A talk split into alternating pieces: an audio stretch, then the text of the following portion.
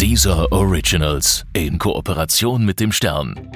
Ständig kommen Journalisten auf mich zu und fragen mich, also Lucke, bist du das nicht schuld, dass die AfD so ist, wie sie heute ist? Hast du das nicht ermöglicht, weil du äh, die Partei gegründet hast? Oder dann auch äh, der Vorwurf, ähm, hast du diese Leute nicht angezogen? Und meine Antwort ist ganz klar, nein, ich habe diese Leute nicht angezogen. Ich habe alles getan, um diese Leute fernzuhalten von der Partei. Aber Tatsache ist, es gibt die Leute, die diese Partei wollen. Hier ist eine Partei aufgekommen, die gefällt Ihnen nicht, die gefällt mir nicht, aber die gefällt 12, 13, 14 Prozent der Bürger und die wählen die. Es gab viele Leute, die mir insgeheim privat gesagt haben, Luke, du hast eigentlich recht. Und ich komme zu euch, wenn ihr mal Erfolg habt. Wenn ihr im Bundestag sitzt, dann komme ich zu euch. Ja? Ich darf leider die Namen nicht nennen, weil das vertrauliche Gespräche sind. Aber glauben Sie mir wirklich, da waren Ministerpräsidenten dabei, ja, die, die mir sowas gesagt haben. Da, da waren Bundestagsabgeordnete dabei, da waren hohe Regierungsbeamte dabei, die mir gesagt haben, wir kommen zu euch. Bedauere ich, dass, dass ich von Bodensatzentartung Altparteien gesprochen habe. Nein, eigentlich nicht. Das sind Begriffe, die ich gewählt habe. Vielleicht würde ich im Nachhinein sagen, ähm, hätte ich den Begriff nicht gewählt, wenn ich in dem konkreten Moment der Rede einen besseren zur Hand gehabt hatte. Ich glaube auch nicht, dass Leute zur AfD gekommen sind, weil sie das jetzt gut fanden, dass der Lucke Entartung gesagt hat oder dass der Lucke Bodensatz gesagt hat. Sondern die Leute sind zum Teil zur AfD gekommen. Auch die problematischen Leute sind zum Teil zur AfD gekommen, weil sie fanden, das ist endlich mal jemand, der was sagt, was den Medien nicht passt. Er war Wirtschaftsprofessor und zunehmend empört über Deutschlands Euro-Rettungspolitik. Er hielt es für einen Fehler, finanziell gebeutelte Staaten mit Milliarden im Euro zu halten und war überzeugt, er muss es selbst machen, damit sich etwas ändert. Deswegen gründet er 2013 eine neue Partei und nennt sie Alternative für Deutschland. Er wirbelt den Politikbetrieb auf und zieht schon ein Jahr später ins EU-Parlament ein. Doch sukzessive verliert er die Kontrolle. Rechtsextreme Stimmen in der AfD werden immer lauter, in kurzer Zeit wird die Partei zum Sammelbecken für Putin-Anhänger, Pegida-Freunde und radikale Fremdenfeinde. War die AfD schon immer so weit rechts? Hat er durch seine Rhetorik und Strategie Rechte bewusst angezogen? Waren das die Geister, die er rief? Er sagt nein. Die Partei habe sich selbst radikalisiert und er hätte bis zuletzt dagegen angekämpft. Heute führt er eine bedeutungslose Mini-Partei. Seine Macht als AfD-Chef hat er schon lange verloren. Das ist die Geschichte von Bernd. Mein Name ist Bernd Lucke, ich bin ähm, Professor für Volkswirtschaftslehre. Ich habe äh, die AfD gegründet äh, 2013, äh, bin inzwischen aus der Partei wieder ausgetreten, weil sie sich politisch äh, anders entwickelt hat, als ich mir das vorgestellt habe. Bin zurzeit Europaabgeordneter für die liberal-konservativen Reformer. Brüssel als Stadt gefällt mir überhaupt nicht. Ich bin ausgesprochen ungern in äh, Brüssel. Ich finde zwar, dass ähm, das eigentliche Zentrum, äh, La Grand Place, äh, das ist toll. Aber sobald man die Grand Place äh, verlässt, äh, lässt also das schon nach, die Schönheit. Und wenn man auch noch ein paar hundert Meter davon weg ist, dann ist Brüssel eine Stadt, die ziemlich verkommen ist, die, richtig zum Teil versifft ähm, ist und die auch vollgestellt ist von irgendwelchen Bausünden. Ja, also wenn Sie mich jetzt nach der kommenden Europawahl fragen, dann ist das in der Tat so, dass ich wieder kandidieren werde mit meiner kleinen Partei, äh, die liberal-konservativen äh, Reformer. Und unser zentrales Anliegen im Wahlkampf ist das, dass wir sagen, die EU ist eigentlich eine gute Sache, eine gute Idee, wir sind für die EU, aber die hat auch viel Luft nach oben. Okay, the vote is closed. 25 in favor, 4 against, 17 uh. Über was genau haben Sie da gerade abgestimmt? Also der große Bericht war der äh, Annual Growth äh, Survey im Rahmen des europäischen Semesters. Wir haben eine Reihe von Personalentscheidungen äh, getroffen, ja, und, und, dann war eben dieser Bericht zum äh, Annual, also zum jährlichen Wachstumsbericht der EU. Wenn man die regulären Wochen hat in Brüssel und Straßburg, dann sind die vollgepropft mit lauter Treffen. Man fängt sehr früh morgens typischerweise schon an. Also die ersten Arbeitsfrühstücke, die beginnen oft irgendwie morgens um 7.30 Uhr oder um 8 Uhr. Ähm, und ähm, ich persönlich bin jedenfalls oft sehr lange auch im Parlament. Also es ist keine Seltenheit, dass ich das Parlament erst irgendwie zwischen abends um 11 oder um, um Mitternacht verlasse. Kann die sich sehen lassen, Ihre Präsenz hier im Europaparlament? Es gibt ja auch viele, die nicht so oft da sind. Ja, ja doch, absolut. Ich weiß nicht, wo das statistisch erfasst wird, aber Sie können da gerne. Ich weiß, wo das statistisch erfasst wird. Also die Bekanntheit äh, meiner Partei ist außerordentlich gering, das ist äh, uns bewusst. Ähm, meine persönliche Bekanntheit ist relativ hoch, äh, würde ich sagen. Und ich glaube, das ist das, was wir natürlich in den Vordergrund ähm, schieben. We're here because of a politician. We are interviewing uh, one of the uh, European uh, politicians, and he's called Bernd Lucke. Have you ever heard of that name? Not at all. No, I do not know who that is. No, no idea. Bernd Lucke, yes. No, I, actually, I don't know him. He's the founder of the AfD, of Germany's Alternative für Deutschland Party. I didn't know that. AfD, Alternative für Deutschland. Ever heard of that? Yeah, I did hear of that. Natürlich hat er Einfluss auf die Partei, aber nicht die äh, totale Kontrolle und er konnte sie auch nicht steuern. Ich glaube, das hat sich einfach irgendwann zu einem Self Selbstläufer entwickelt, wo er auch die Kontrolle verloren hat und eben deswegen auch ausgetreten ist. Ja. Also mir tut es sehr weh zu sehen, was aus der AfD geworden ist. Denn ich habe ja unglaublich viel Herzblut in diese Parteigründung reingesteckt. Und ich möchte betonen, ich bin nicht der Einzige, der das äh, getan hat, sondern mit mir haben das Hunderte, wenn nicht sogar Tausende von Mitgliedern getan, die dann genauso wie ich später die AfD verlassen haben, weil sie gesagt haben, also das ist nicht mehr zu retten, was, äh, was wir eigentlich machen wollten. Ich glaube nicht, dass von der AfD eine Gefahr für unsere Demokratie ausgeht. Ich glaube nicht, dass mit der AfD eine Partei existiert, die irgendwie Ausländer in Konzentrationslagern zusammensperren möchte oder irgendetwas Ähnliches. Ähm, das gefährliche äh, Element sehe ich in der ähm, Desintegration, die in unserer Gesellschaft stattfindet, wenn wir bestimmte Bevölkerungsgruppen sichtbar ausgrenzen. Und das sind insbesondere die Muslime, die von der AfD ausgegrenzt werden sollen und wie Bürger zweiter Klasse behandelt werden sollen. Wenn ich rückblickend beurteilen soll, wie, die, wie ich die Entwicklung der AfD einschätze, dann ist es ja, wie ich schon sagte, ein, ein sehr negatives Urteil, weil dieses Abgleiten nach rechts ähm, das genaue Gegenteil von dem ist, was nicht nur ich, sondern die gesamte Gründergruppe der Partei eigentlich im Sinn äh, gehabt hat. Die zentrale Gründungsidee der AfD 2013 war es, die Euro-Rettungspolitik in Frage zu stellen. Wir wollten dafür Sorge tragen, dass Deutschland nicht über Hunderte von Milliarden von Bürgschaften in Verpflichtungen geht, die man möglicherweise eines Tages gegenüber irgendwelchen Pleitestaaten einlösen äh, muss.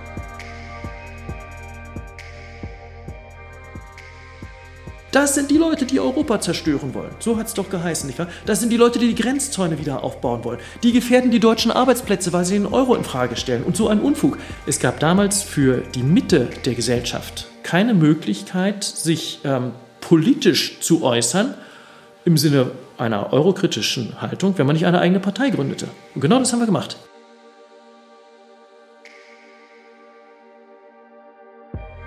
Ähm, das waren eigentlich alles Menschen, die irgendwie so aus dem bürgerlich-akademischen Bereich äh, gekommen sind. Die eigentliche Gründergruppe war sehr stark sogar von Professoren ähm, durchsetzt. Ich weiß noch, wie die ersten Zeitungsberichte darüber spotteten, in, in was für edlen äh, äh, Wagen die, die Leute zu unseren Treffen vorgefahren kamen und dass das alles angeblich ähm, Männer irgendwie von, von 50 an aufwärts gewesen sein sollen oder sowas.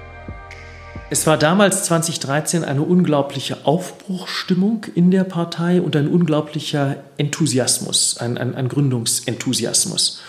Fast alle Parteimitglieder haben einen sagenhaften Einsatz äh, an den Tag gelegt, weil es uns ja an allem fehlte, was eine Partei eigentlich auszeichnete. Und sind zu den Druckereien gegangen und haben ihre eigenen Layouts gemacht und haben ihre eigenen Plakate gedruckt. Und wir hatten überhaupt kein Corporate Design. Überall sahen die Plakate anders aus, nicht wahr? Aber sie hingen überall im Lande. Wir wollen, dass unser Steuergeld für die Bürger verwendet und nicht für marode Banken verschwendet wird. Wir wollen Einwanderung nach Qualifikation, keine Einwanderung in die Sozialsysteme. Mut zu Deutschland. Am 25. Mai AfD wählen. Ja, also meine Familie hat mich in der Tat vollständig unterstützt äh, bei der äh, Parteigründung äh, und auch bei den Wahlkämpfen. Da bin ich meiner Frau und meinen Kindern bis heute unendlich dankbar dafür, dass sie das nie irgendwie kritisiert haben, dass ich mich sonst aus einem anderen familiären Business zurückgezogen habe und nur noch Partei, Partei, Partei, Partei gemacht habe und bei allen Essen geistig völlig abwesend war, dass die immer nur meine Kinder immer nur fragten, Papa, wo bist du eigentlich? Ja, weil mir halt ständig Parteiangelegenheiten irgendwie äh, durch, durch den Kopf gingen und sie dann eben zum Beispiel auch im Wahlkampf vollen Einsatz gezeigt haben. Wir waren halt eine kleine Truppe in Winsen an der Luhr, wo wir, äh, wo wir wohnten und äh, ja, da haben wir die Plakate aufgehängt und, und wenn äh, und wir konnten die nicht über Nacht hängen lassen, weil es immer Vandalismus gab, ja, weil unsere Plakate systematisch zerstört worden sind von irgendwelchen linken Gruppen. Und, und dann sind meine Kinder halt abends immer durch den Ort gefahren und haben die Plakate abends wieder abgehängt und am nächsten Morgen haben wir sie wieder aufgebaumelt. Ja, also jeden, jeden Wahlkampftag. Deshalb brauchen wir Neuwahlen in Deutschland, damit neue Kräfte in den Bundestag gewählt werden können. Kräfte, die von Anfang an gewarnt haben vor den fatalen Fehlentscheidungen der Euro-Rettungspolitik. Die Alternative für Deutschland hat das getan. Seit ihrer Gründung wurden wir nicht müde, vor den verhängnisvollen Folgen zu warnen. Ja, wenn Sie mich danach fragen, wann ich gemerkt habe, dass sich die ähm, Partei radikalisiert, dann ähm, würde ich das datieren so ungefähr auf März 2014. Ich erinnere mich noch an eine Wahlkampfveranstaltung im Europawahlkampf irgendwo in Süddeutschland, wo ein großer Saal von AfD-Mitgliedern und Sympathisanten war und ich sprach über die Krise in der Ukraine. Und ich lobte in meiner Rede das demokratische Aufbegehren in der Ukraine, diese demokratische Revolution. Und an dem Punkt, wo ich den Beifall erwartete, rührte sich fast keine Hand im ganzen Saal. Ja? Das war das erste Mal, dass ich merkte, dass eine ganz starke pro-russische oder pro-Putin-Stimmung sich in Teilen der AfD ausgebreitet hatte. Und dieselbe Stimmung war ungefähr zur selben Zeit auch spürbar auf dem Bundesparteitag, den wir in Erfurt hatten, wo Gauland ebenfalls in Bezug auf die Ukraine plötzlich ans Mikrofon ging und eine sehr stark pro-russische Rede hielt und ein Drittel ungefähr der Parteitagsbesucher das frenetisch applaudiert, der ihm frenetisch applaudiert hat. Ich habe das damals noch nicht als Radikalisierung ähm, empfunden. Das ist mehr eine Wertung im Rückblick, weil ich heute sagen würde, dieselben Leute, die damals pro Putin gewesen sind, sind dann auch in Bezug auf Islam und äh, Flüchtlinge und so radikal äh, geworden. Den Russen ist plötzlich die Krim wichtiger als die sogenannte Modernisierungspartnerschaft mit dem Westen. Ich habe mich ganz eindeutig in Gauland getäuscht. Ähm, ja. Und Sie mögen sagen, dass das vielleicht ein Mangel an Menschenkenntnis ist. Gauland habe ich wahrgenommen als einen gepflegten Konservativen, als einen sehr gebildeten, äh, zurückhaltenden, höflichen, in seinen politischen Ansichten äh, durchaus konservativen Menschen aber keineswegs irgendwie als einen Populisten äh, oder als einen äh, fremdenfeindlich gesinnten Menschen.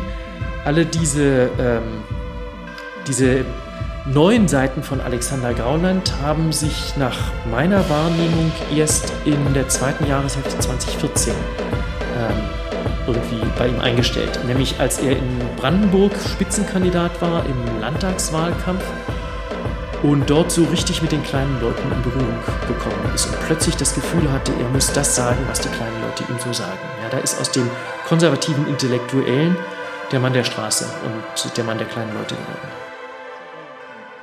Frau Merkel hat diesen Amtseid verletzt und sie bringt Schaden über das deutsche Volk. Und deswegen stehen wir hier. Und da mögen Sie sagen, ist vielleicht Mangel an Menschenkenntnis, dass man das nicht ähm, antizipiert, dass man das nicht vorhersieht, wie sich ein Mensch auch verändern kann. Und Grauland hat sich ganz gewaltig verändert. Auch jemand wie Frauke Petri haben sich ganz gewaltig verändert, als sie merkten, die, die Mehrheiten in der Partei verändern sich. Da kam sehr viel Opportunismus dann raus. Ja, da wurden die Segel nach dem Wind gehängt, da wurde anders gesprochen, als man vorher gesprochen hat, weil man eben Mehrheiten auf Parteitagen haben wollte, weil man Rückendeckung für politische Positionen haben wollte, weil man auf Listen kommen wollte für irgendwelche Wahlen. Es kam dann im Herbst 2014 eine sehr stark islamkritische Stimmung auf im Zusammenhang mit den Pegida-Demonstrationen. Da kamen dann plötzlich viele Leute an und sagten, oh, also so falsch ist das eigentlich nicht, was Pegida da will und wir sollten da vielleicht auch mitmarschieren. Und die störten sich dann überhaupt nicht an den, den schrägen Gestalten, die bei Pegida an der Spitze waren und den zum Teil völlig unausgewogenen Positionen von, von Pegida. Und da war also eine weitere Radikalisierung jetzt in Bezug auf Islam ja, und eine Anti-Islam-Stimmung. Äh, ja, das war damals eine sehr schwierige Situation. Also ich stand damals, als die Pegida-Demonstrationen also an Masse zunahmen, stand ich innerparteilich unter großem Druck, irgendwie mal was zu sagen, wie der Islam gehört nicht zu Deutschland. Ja? Ich habe das nie gesagt. Das Einzige, was ich jemals gesagt habe, war, ähm, dass ich gesagt habe, der Islam ist Deutschland fremd. Und ich will Ihnen offen sagen, dass ich mich nicht erinnern kann, dass ein, je ein einziges AfD-Mitglied zu mir gekommen wäre und gesagt hätte, wir müssen das machen, weil uns das Wähler bringt. Sondern alle, die zu mir gekommen sind, sind gekommen und haben gesagt, die Leute haben doch recht. Ja? Sie haben doch recht, sagt doch sowas auch. Die haben doch recht, es gibt doch den islamischen Terrorismus und, und der bedroht uns doch hier und wir haben diese schrecklichen Attentate. Und es gibt doch die schlechte Behandlung von Frauen in, in muslimischen Familienstrukturen. So kommen die Leute zum Parteichef. Die sagen nicht, wir müssen das Wählerpotenzial heben, sondern sie sagen, da sind Fragen, die sind berechtigt. Diese Fragen sind in der Tat berechtigt. Und deshalb habe ich mich differenziert geäußert. Sie haben mich gerade gefragt, warum haben Sie sich nicht pauschalisierend geäußert? Warum haben Sie nicht einfach gesagt, Pegida ist alles Mist, damit wollen wir nichts zu tun haben? Weil ich das nicht angemessen finde. Natürlich gibt es legitime Kritik am Islam, ganz klar. Und deshalb habe ich gesagt, die Leute, die sich darüber Gedanken machen, das ist völlig in Ordnung, wenn die das tun. Und es ist auch richtig, wenn die dagegen demonstrieren. Ich bin natürlich dann gedrängt worden, mich irgendwie zu Pegida zu äußern. Und ähm, die Stellungnahme, die ich schließlich abgegeben habe, war eine Stellungnahme, wo ich gesagt habe, ich finde das gut, wenn Menschen äh, sich darüber Sorgen machen und dafür auch auf die, dagegen auch auf die Straße gehen. Aber ich möchte dran, Pegida daran erinnern, dass zu den Werten des Abendlandes auch die Religionsfreiheit gehört. Das war mein Statement zu Pegida. Und das habe ich damals per Pressemitteilung verbreitet und die Presse hat daraus gemacht, Lucke, Pegida finde ich gut. Und wissen Sie, das ist so schäbig gewesen. Ja? Das hatte ich nicht gesagt.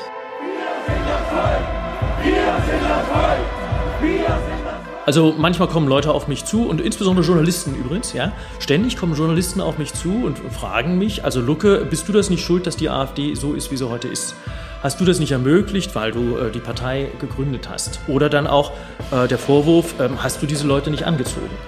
Und meine Antwort ist ganz klar, nein, ich habe diese Leute nicht angezogen. Ich habe alles getan, um diese Leute fernzuhalten von der Partei. Ja?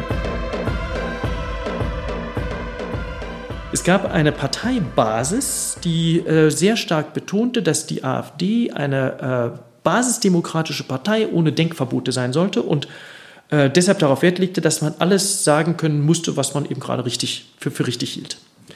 Das schloss sozusagen aus Prinzip dann auch rechtslastige Positionen ein. Rechtsradikale, identitäre Positionen, fremdenfeindliche, fremdenkritische, islamkritische Positionen. Sozusagen das volle Programm über das volle Spektrum der politischen, äh, der, der, der, politischen Anschauung sollte in der AfD ähm, geäußert werden dürfen. Und dann war die Vorstellung dieser Leute, dann kann man ja eine Meinung dazu sich bilden und man kann darüber abstimmen und so. Und ich als Parteichef sah das anders, weil ich wusste, dass wenn auch nur ein paar Heinis in der AfD irgendwelches rechtspopulistisches, rechtsradikales Blabla von sich geben, dann wird das äh, in der Öffentlichkeit den Ruf der AfD vollständig ruinieren, weil die Presse sich natürlich genau darauf immer stürzt. Ja? Ähm, und unsere, äh, unser Ansehen in der Bevölkerung systematisch äh, ruiniert. Nach meiner Einschätzung brauchte die Partei Führung und Profil, um politisch erfolgreich sein zu können. Und die Parteibasis war der Auffassung, dass das die äh, Gründungsidee der Partei ähm, beeinträchtigt, ähm, dass es sie äh, zerstört. Und das war nur durch einen, durch einen Mehrheitsentscheid auf dem Parteitag zu lösen, diese Frage. Und wir haben diese Eskalation auch gewollt. Wir wollten den Richtungsentscheid in der Partei, weil wir merkten, die Mehrheiten in der Partei verändern sich. Wir seien sozusagen die letzte Chance für ähm, das Bewahren des ursprünglichen AfD-Kurses darin, dass wir auf einem Parteitag nochmal eine Mehrheit kriegen würden, in der Hoffnung, dass dann die Rechten frustriert die Partei verlassen würden und sagen würden, nee, dann gehen wir lieber direkt zu, zu Pegida und Bachmann und, und sowas. Beim Parteitag waren, ich glaube, 3300 Leute da oder sowas. Da merken wir schon, unsere 1000 Wegberufler reichen sicherlich nicht. Die Frage war, wo geht die Partei Mitte hin? Ja, es gab ja auch, oder wir hofften jedenfalls, dass es eine Partei Mitte noch gibt. Ne? Wir wussten, da ist der Höcke mit seinem rechten Flügel und dann gibt es die, die Petri-Gefolgschaft, die war aber so ein bisschen amorph und da dachten wir, da kann auch schon ein gewisser Teil noch zu uns kommen.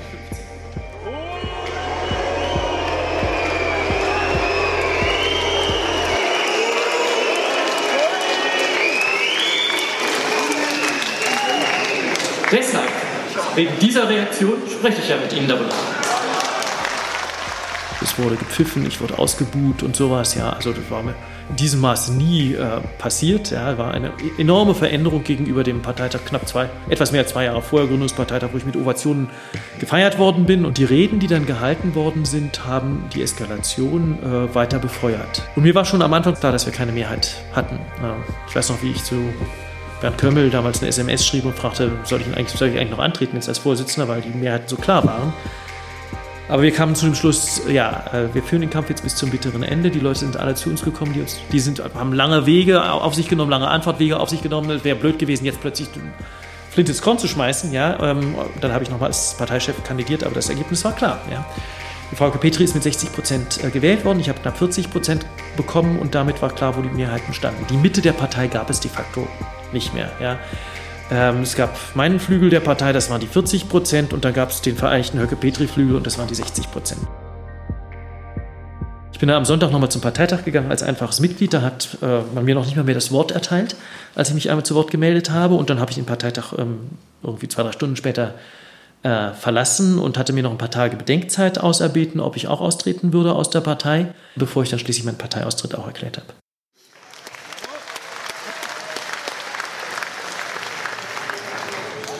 Meine Damen und Herren, ich habe Verständnis. Frauke Petri war ja eine Person, die ähm, im, im, im, Grunde genommen so wertkonservativ wirkte, wie man sich das eigentlich nur wünschen kann. Die Auseinandersetzung in den vergangenen Wochen und Monaten Grenzen überschritten hat.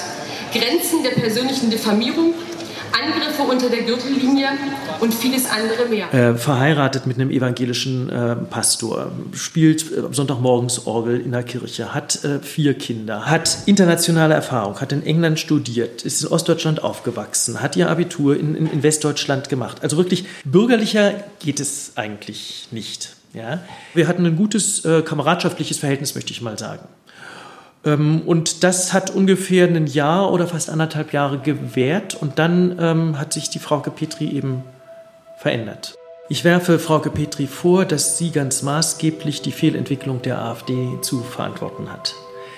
Weil sie wieder besseres Wissen äh, den rechten Flügel in der AfD aus Opportunismus gestärkt hat und äh, für ihre eigenen persönlichen Ambitionen instrumentalisiert hat und weil sie diesem rechten Flügel zu gefallen die Partei auch ganz entscheidend radikalisiert hat durch äh, äh, Äußerungen wie, dass man äh, das Völkische, den Begriff des Völkischen rehabilitieren müsse, dass man auf Flüchtlinge, die die Grenze überqueren, schießen müsse, dass man sich vereinen müsse mit extremen Parteien im Ausland wie dem Front National oder, oder der FPÖ in, in, in Österreich. Also sie hat ganz massiv das ähm, gestützt und vorwärts getrieben, was der rechte Flügel der AfD wollte, weil sie den als ihre Machtbasis empfand, gegen den moderaten Flügel, der mich unterstützte. Und ich erinnere mich noch genau an das letzte persönliche Treffen mit Frauke, was ich ähm, irgendwie kurz vor dem Bundesparteitag im Juli 2015 mit ihr hatte wo ich noch einmal versuchte, sie dazu zu bewegen, mit mir gemeinsam rote Linien einzuziehen, welche Positionen in der AfD nicht akzeptiert sein dürften. Und die sagte zu ihr, Frauke, wenn du das nicht mit unterstützt, dann spaltet sich äh, die Partei und dann werden wir die Partei verlassen und äh, du bist mit den Rechten allein.